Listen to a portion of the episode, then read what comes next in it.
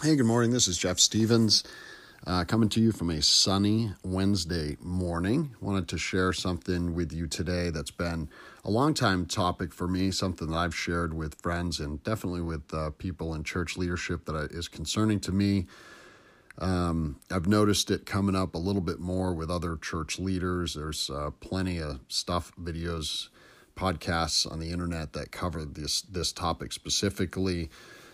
Uh, but I'm not sure the contemporary church is really grabbing or grasping this, and it needs to be something that needs to be talked about, especially if you are a church leader or spiritual leader in your own home. Uh, there's uh, the responsibility of discernment, things that we take in, things that we look at, things that we listen to, um, and especially when it comes to um, things that we think are right for our family to consume when it comes to worship. And uh, I'll talk about music specifically here in a moment. Um, and there are much better than what I'm going to share with you. There are some long sermons on it that are available for uh, watching or listening to. But this will be kind of the Cliff's notes and with a biblical reference. And I'm going to start with that biblical reference. I'm going to talk to you right out of 2 Peter chapter 2. And I'm going to begin by reading uh, the first three verses out of chapter two for context, and then we'll move on to some of the specific um, um, productions or musical productions after that. So here we go from chapter 2 in 2 Peter. It says, But false prophets also arose among the people, just as there will also be false teachers among you, who will secretly introduce destructive heresies, even denying the master who bought them, bringing swift destruction upon themselves. Many will follow their sensuality, and because of them, the way of the truth will be maligned. And in their greed, they will exploit you with false words. Their judgment from long ago is not idle, and their destruction is not asleep. So there's our context. Peter talking here from Rome. Um, we're talking about false prophets and false teachers. So there's a lot going on in the contemporary church we just need to be aware of. Like I said, we should be discerning. We need to be careful, especially what our our, our kids are taking in and and uh, our spouses are taking in to make sure we are getting the right stuff put into ourselves. Um, Peter here is pretty clear. These are false. They're deniers. And they are secretly introducing destructive heresies. So, this is something not overt. This is something very carefully designed by the enemy to sneak into your church. Now, these are teachers. Remember, Peter is saying these are teachers. These are people inside the church that are sneaking things in under the guise of what Christianity looks like, and they are destructive, even denying God and they bring strict, uh, swift destruction on themselves. So Peter's also clear here that many are going to follow this. So one of the things that uh, I think is really important in this is that we have a music industry within the Christian church that is doing just this. Hillsong out of Australia, Elevation Church out of Charlotte, Bethel Music. Uh, if you go to church uh, when church opens back up and you do the worship, or you're able to watch the worship on your television during this COVID thing, and in the bottom corner of one of those, you're going to see whoever the writers were or producers were of this music. And if you see one of these things pop up, and I'm sure there's a few or more, I don't have an exhaustive list because my goal is not to search every um, worship team in every church to find out which ones are good and bad.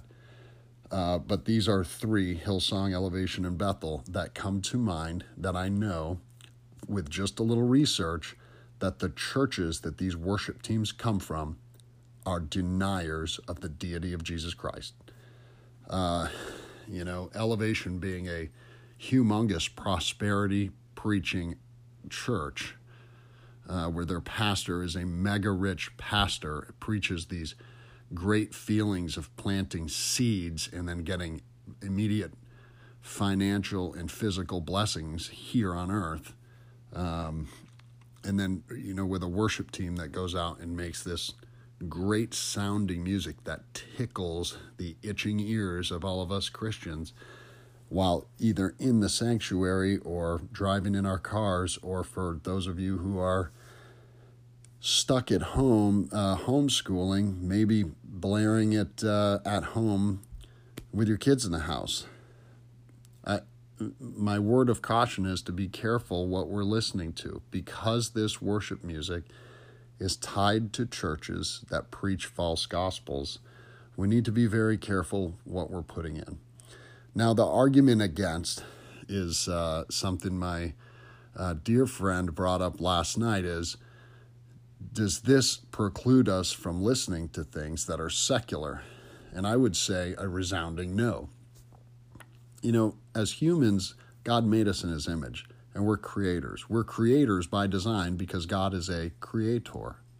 And because we are made in his image, Therefore, we have the ability to and the um, desire to create things, create wonderful things, to include music. And uh, even in the secular world, you know, there is a lot of amazing music and art uh, and literature.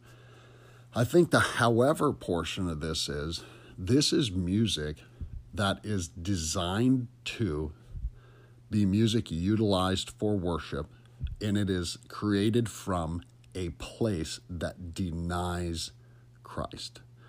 So, you know, if you have a pastor that will deny that Jesus is the only way to Christ or has a uh, prosperity gospel type church that is uh, preaching things that are not biblical, and then the worship team is uh, creating amazing music that are leading people to that church, well, then that's participating in the false gospel.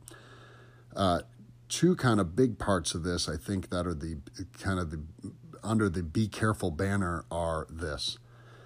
Uh, one of the big production companies, CCLI, is a company where uh, they get this music out to churches where if churches are uh, utilizing the songs written by these worship teams, there is a uh, a payment that will go towards these churches. So by utilizing them in your churches, you are supporting a church that preaches a false, false gospel financially.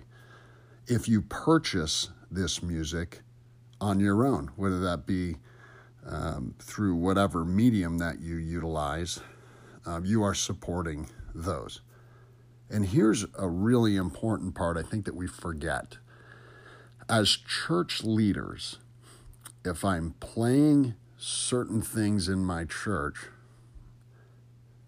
that people are hearing and it does tickle their ears and they feel as though it is a a song that helps them to worship. And then they go home and they look this up and they end up getting down that trail where they are watching one of these preachers and those preachers entice them with this prosperity gospel or lead them away from God, then you are partly at fault for leading them away.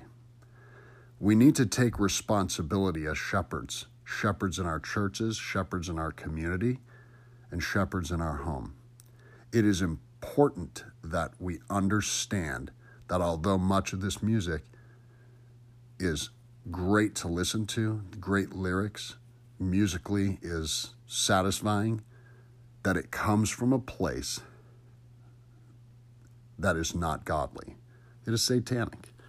And we just need to be very careful of that. And I know there's a big argument about legalism and what we can and cannot do. Um, I, I just think it's really important that we talk about this with our families and with our church leaders. And we are very careful what we put into our spell, ourselves, especially when it comes to worshiping God. Uh, some of the stuff that's out there, uh, if you listen to it on the internet, uh, will also talk about hymns that were written maybe not from a good place. Uh, we have authors of hymns who are not in good standing. I'm sure there's plenty of people that write contemporary Christian music who are not perfect, upstanding citizens or Christians. They just simply write that type of music for gain. And my goal is not to get you to go and investigate every single person that you listen to. Uh, where I am careful is this some of these are huge, huge churches with big budgets, and their music is uh, at the forefront of Christian music.